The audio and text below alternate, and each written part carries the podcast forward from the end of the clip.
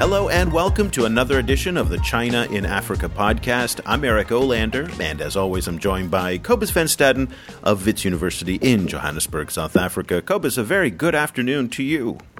Good afternoon. Well, today, Cobus, we're going to be talking about a very important subject and one that we actually have not addressed in the eight years that we've done this podcast, which is surprising given China's increasingly large role in the United Nations system and multilateralism as a whole. And this is particularly interesting at this time in history because a lot of Western countries and Western politicians, particularly in places like France with Marine Le Pen, uh, the United States with Donald Trump, obviously the Brexit, uh, you know, the people behind Brexit, are questioning multilateralism in mo- many, many different ways. And it's interesting because Xi Jinping, the president of China, he is coming out with a full throated embrace of multilateralism. Most recently at the Davos summit in Switzerland, he came out and talked about globalization and the need for more interdependence, increased trade. And in some ways, he's picking up the mantle of what the United States has long preached, which is this system of interdependency that countries have with one another. So, we're going to talk a little bit about the UN system, the IMF, some of the Bretton Woods institutions, which are particularly important for Africa. Yes, this is this is really an interesting issue for me because you, on the one hand you have the Western countries that that seem very ambivalent about multilateralism at the moment, and in the process there seem to be a, a certain kind of story of globalization is shifting away from the West more towards the global South. At the same time, these developments are crucial for Africa um, because Africa is frequently so dependent on, on, on multilateral organizations for you know in, in, in, lots of different ways. But also, there's a lot of complaints within Africa about the positioning of the of African countries within that system. So it's it's a really a ripe area to discuss. And I think in Africa, when most people think of the United Nations system, typically Europeans come to mind in part because of the long history that Europeans have had in Africa. Uh, but a lot of people are actually surprised to hear about the role of China. Before we get to our guest, let me read a few factoids for you about the Chinese and their role. Uh, China contributes more troops to the UN peacekeeping missions in Africa than any other permanent member of the UN Security Council. I think the number right now is somewhere around 8,000, but 3,000 combat troops. Uh, and I'll get some, we'll get some verification on that in our in our discussion. And what's interesting is that most of these forces are in highly specialized roles in engineering, in medicine, uh, in logistics, and so these are very, very important roles in the United Nations uh, in in Africa.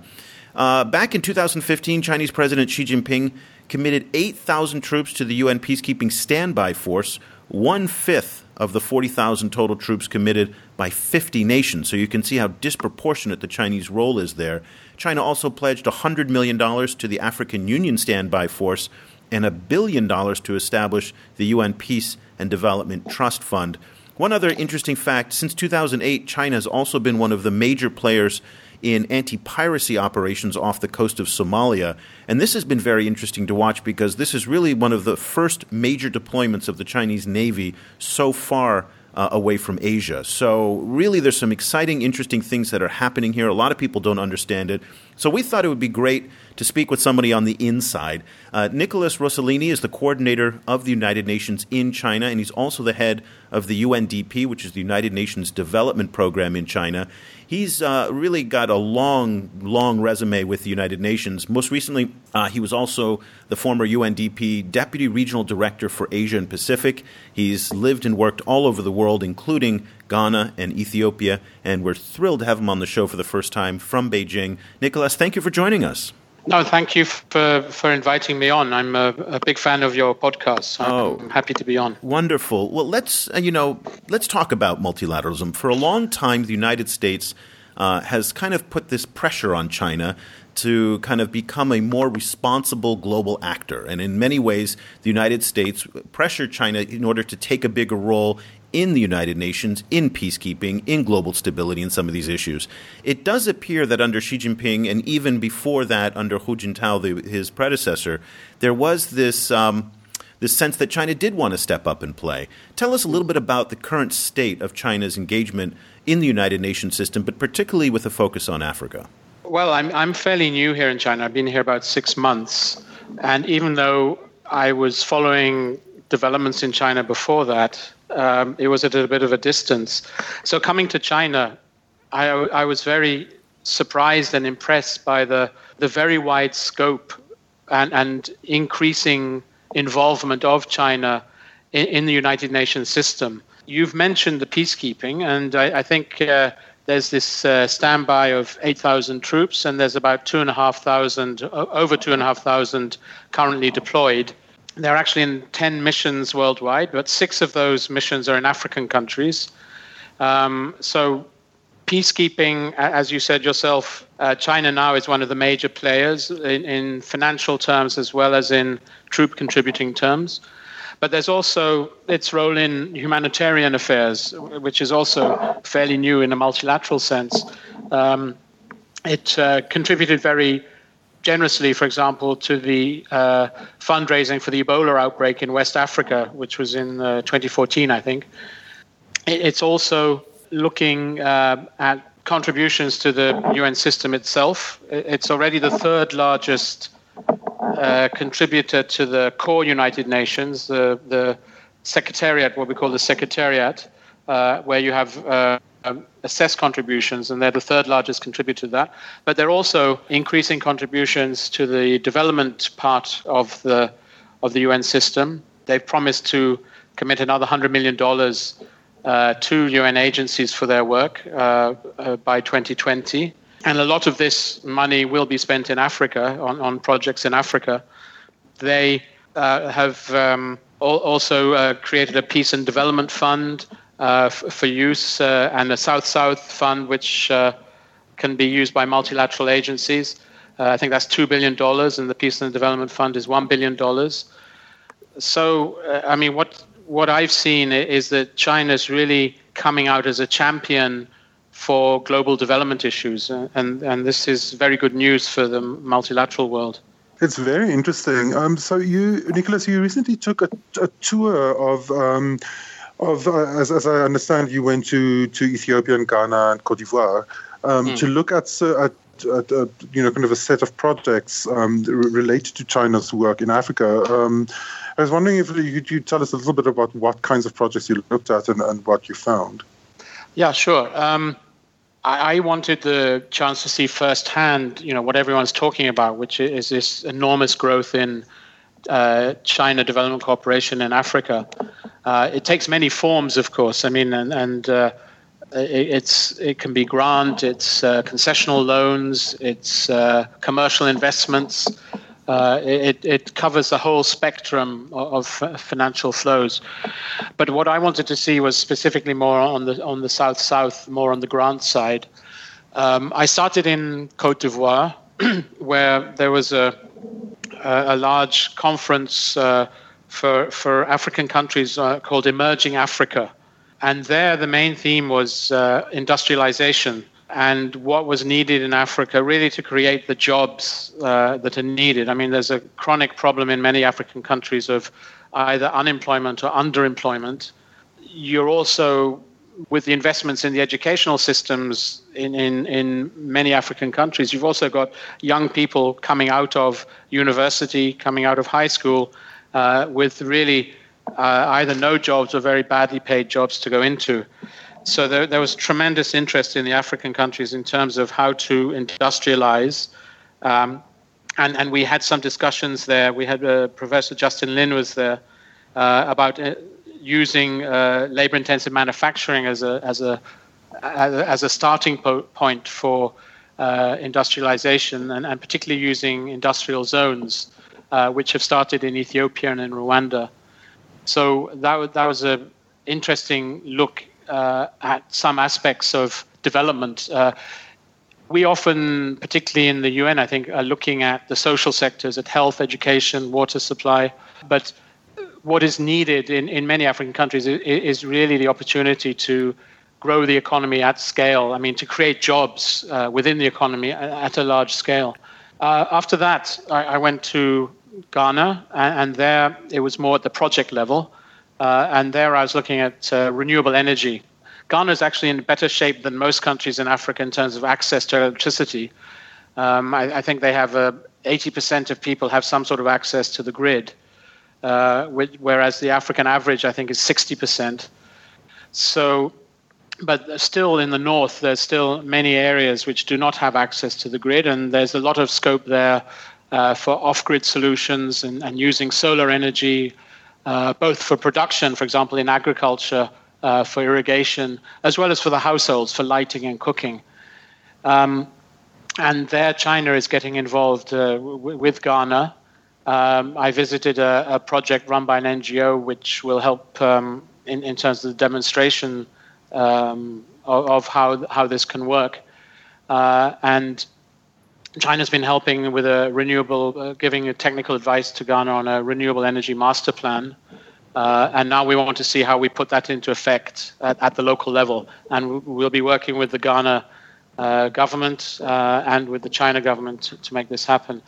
Uh, then I went to Ethiopia, uh, and, and, there really it was to see uh, the ind- industrial zones. So I went to one of the industrial zones to see how that actually works. Um, they were producing uh, garments and shoes. The garments were outerwear garments for Italy.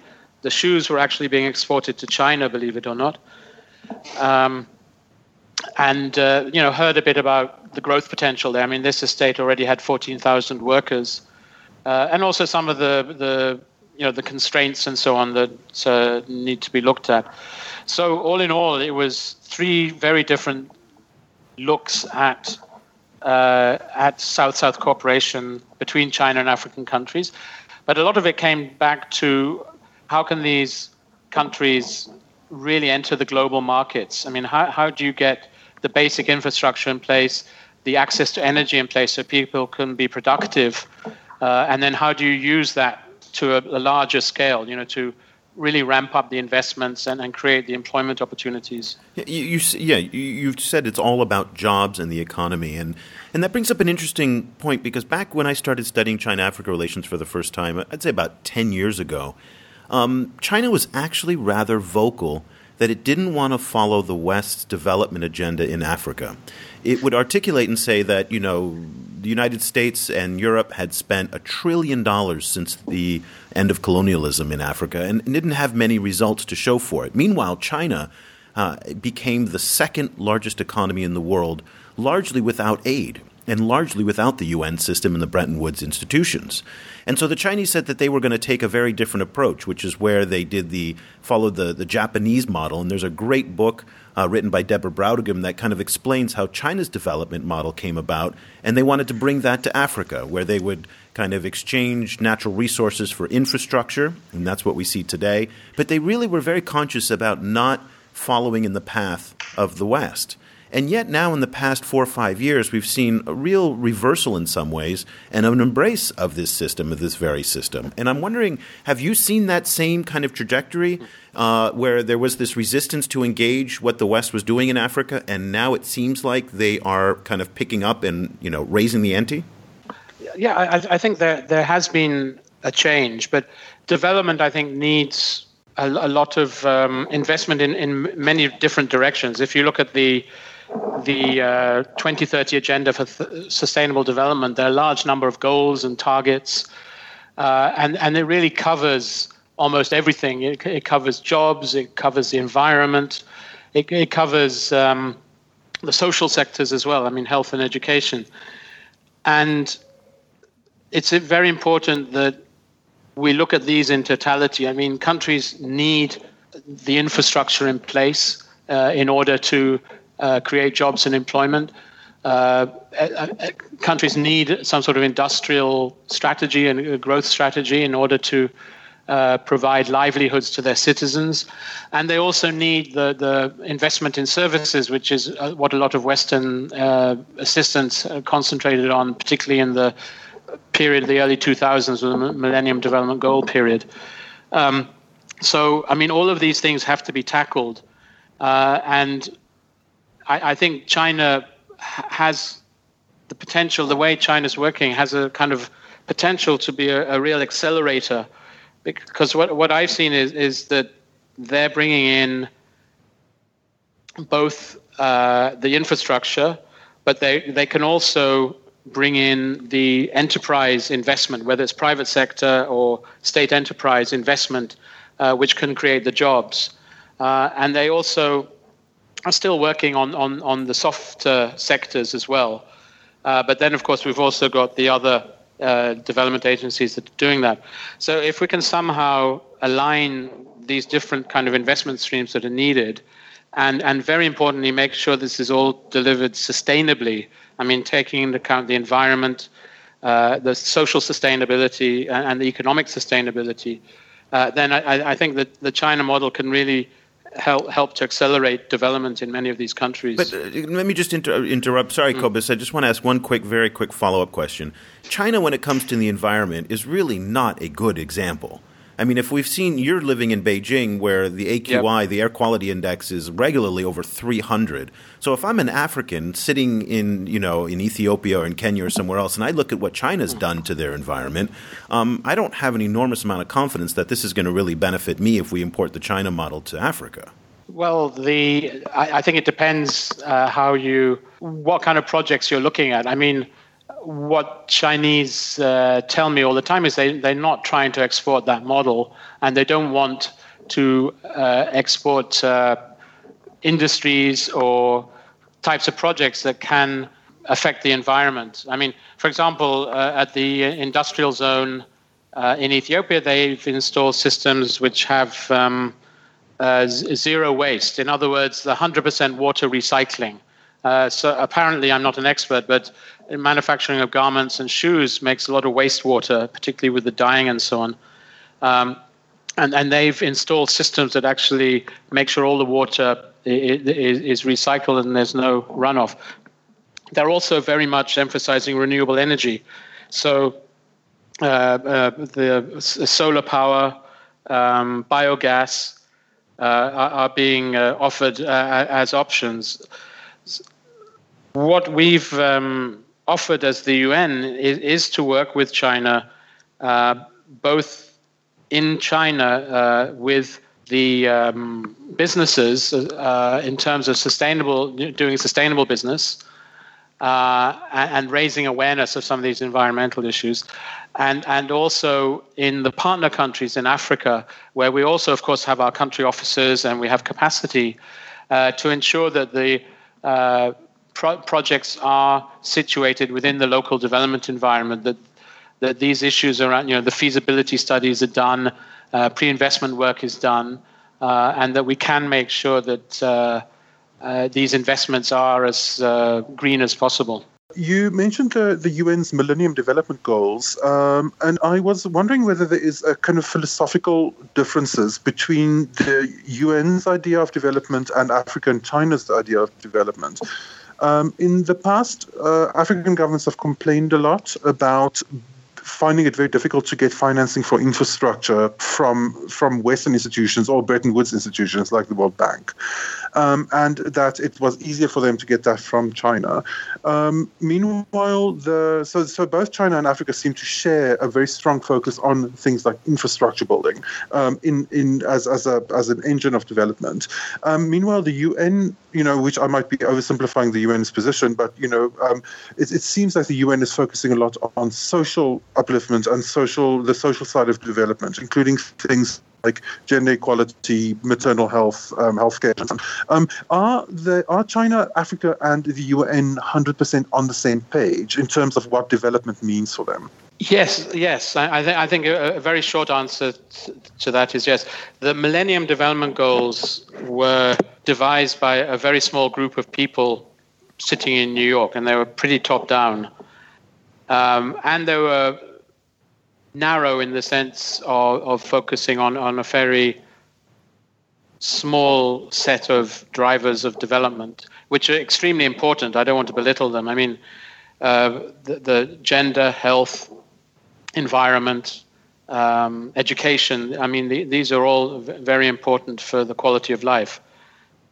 The SDGs, the Sustainable Development Goals, on the other hand, underwent an enormous process of, of discussion before they were drawn up, uh, both uh, by all the member states of the United Nations, uh, as, as, well as through uh, surveys, uh, popular, I mean, popular surveys of, of, of, people, and, and so on. So the, the SDGs are much more wide ranging, and they have the space there to talk about issues around jobs, around industrialization, and so on. and there is an underpinning uh, of infrastructure. There's um, estimates made. Uh, there was a, a, a, report made a couple of years ago by UNDP with the Regional Economic Commission for Asia Pacific and with the Asian Development Bank, w- which did some costings in terms of, of what the infrastructure needs are. Um, now, the the thing is with the SDGs, then I, I think it is it does cover all these concerns. I mean, it's still got a heavy emphasis on the quality of development. That every, I mean, economic growth, which doesn't also improve the quality of life of the people, uh, is empty. Uh, so there's still that need to insist on the quality of development, whether and, and the, the social and uh, environmental consequences uh, for development. Uh, but there is also there the recognition that we do have to invest in infrastructure, and, and it, it's really critical that we invest in sectors that create jobs. So I, think now we have brought together these different development agendas in, into the Sustainable Development Goals, and, and, and in that sense, there is a, a very big buy-in from China. If, if you see uh, President Xi went to the General Assembly in, in September 2015 when the Sustainable Development Goals were adopted, um, he's made a number of commitments to uh, support financially uh, and uh, the, the, Sustainable Development Goals. They've been uh, integrated into the the five-year development plan here, the one that started in 2016. So I, I think uh, to us in the UN, we see China actually as a champion of this new global development agenda, the Sustainable Development Goals, and and and what they're doing in terms of enlarging the global market. I mean, the, the you know, looking at globalization uh, t- when accompanied by a, a socially progressive uh, agenda such as the Sustainable Goals, I think is, as they say, a win-win. Yeah, I, I want to kind of close out our discussion on on a, on, a, on the question of how China is going to change the United Nations. Um, the United Nations, you know, suffers an enormous amount of criticism. I'm not sure how much of it's worthwhile or not, but let's just put it out there that it is a, a relic of another era. This is, you know, the Security Council features, you know, France and Britain, which by today are relatively small countries compared to India and and uh, and Brazil and obviously China. Uh, and the voice of the United Nations, particularly the Security Council, is one that represents the Western powers. This was a product of the post-war system in the United States. It was built by the United States and was built during a time when the United States had economic supremacy. And if the past 400 years of economic history tells us one thing, it's that whoever is the largest economy in the world generally gets to make the rules. That was the case in the British during their reign. Then the Americans during their reign. Pax Americana now is, is in decline, relatively speaking. And soon China, if it's not already, will be the largest economy in the world. So, if we follow that theory that the largest economy in the world gets to make the rules, which is often the way it is, how are they going to change the United Nations system? And I, I ask this because there's been a lot of frustration with the Chinese uh, in Washington about their ability to influence the World Bank and the IMF. So, what did they do? They went out and started the Asian Infrastructure Investment Bank. Um, they are now kind of doing much more in the bilateral, and they are shaping the world in their image and in their way uh, outside of the major international institutions. And I guess I'm curious that they're doing all of this. They're investing all this money, all these exciting things that you've talked about they're going to expect to have a larger voice. And I'm curious about how you think from inside the United Nations that deeply entrenched status quo will adapt to this new reality and the change that might be coming. Some of this is, uh, frankly, beyond me. I mean, this is really the political negotiation of the member states. Um, but I think any observer, or, or for that matter, people who work in the UN, can see that a system of governance uh, which was developed in, in the World War II, II era, uh, and we're now in the 21st century, needs to be looked at. Um, I mean, I, I, can't comment on how it should be changed, but I, I, think people do understand the need to revisit how global governance works um, and, and how the, the big institutions are, uh, that were set up work in the future. Um, and I mean, it may be a long and painful process, but I, am I'm, I'm sure over time uh, changes will uh, begin to be made. I, I see uh, China working very constructively within these bodies. As I said, I mean, there's been a, a very wholehearted commitment of China to the World Development Agenda, as shown in the Sustainable Development Goals. It, it's been very much involved in the peacekeeping and humanitarian work of the UN as well. So I, I see China now uh, as very much a, a constructive member uh, when one looks at those aspects of what the UN does. The creation of other um, organizations, I, I think, is, not a bad thing. I think it can be quite healthy to have a, a range of options. Um, AIIB was set up. People were concerned, you know, how it would be run. Uh, there was a lot of concern about environmental guidelines for projects, but uh, as far as I know, in the end, they've adopted something pretty much the, the same standard as the World Bank has. And and and there's a shareholding structure, uh, you know, with people of, of, from different regions and countries in, in vice president positions and so on. So uh, I, I think the at least on the development side, there are underlying principles of development which, regardless of, of whether the, you're talking about a Western country, a traditional donor, or you're talking about China and its own development cooperation, there are certain development principles that will need to be taken up if countries want to see value for money, if they want to see impact of their support. Uh, and these are around um, working to build up the national institutions, national capacities to implement uh, national ownership, uh, as well as around the principles of sustainability, uh, respecting the environment, consulting communities, and so on. Uh, and and I, I, think we will see some sort of a convergence over time, at least on some of these principles. Uh, and certainly, in terms of global governance, uh, a bigger a, a, bigger voice for countries like China, but not only China. I mean, there are many other large developing countries that need to be listened to. I mean, uh, in Asia, there is um, large G20 countries uh, such as Indonesia, such as India.